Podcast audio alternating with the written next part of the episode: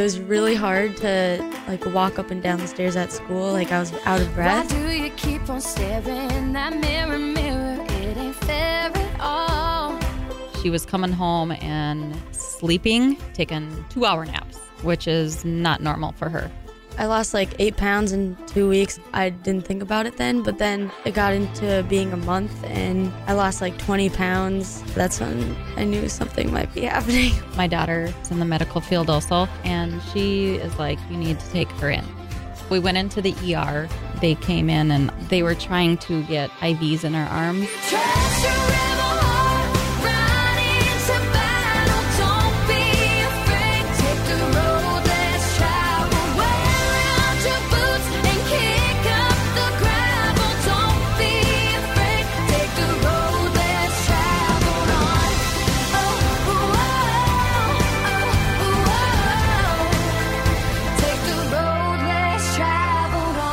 Veins collapsed like five times. I didn't even really notice anything until she had that gown on, how much weight she really lost. And she was crying, and I was crying, and just looking at her killed me. She looked like a, a skeleton just because she lost so much weight. And that right there just did me in. They told us that her blood sugar was over 500. I didn't really know what that meant at all. I knew it was high, but I didn't know anything about diabetes. There, there was no reason for me to study it. And then we got the news and we just both lost it. Like, what? Couldn't believe it. Could not believe it. It was very overwhelming. I just downright cried. I kind of secluded myself so that she couldn't see that because I'm the mom and I need to be strong. We were in the hospital for two days.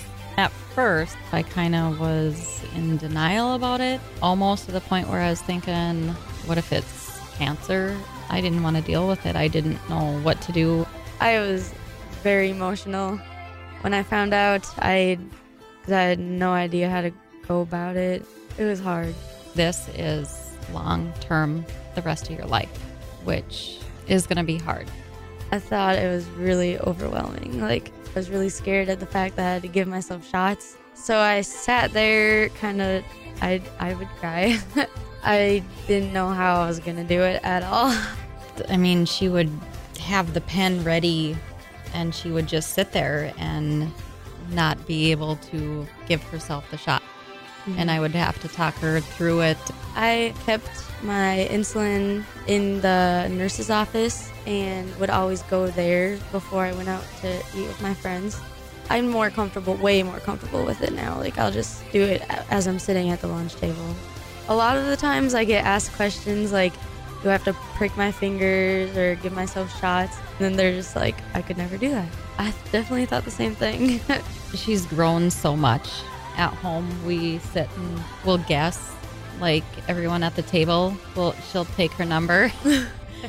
she'll she'll prick her finger, and then uh, me and her other two siblings will guess the number, and whoever's closest wins. We don't win anything, but it's it's a fun game that we make out of something that isn't the greatest, you know. my doctor, Dr. Cassis, he, I get along with him really well. It's, don't know, I kind of enjoy going to my appointments because like we just like connect and it's it's funny sometimes. I used to work at the Children's Hospital. It, it was one of my favorite places to work. I just absolutely loved it there. And all the nurses are wonderful. Um, and like she said, Dr. Cassis just happened to be on call that day, and he is like the greatest doctor that she could possibly have for her. I definitely learned a lot about diabetes. I wouldn't mind being like an endocrinologist, which is a diabetes doctor. I just feel like that's something I could do.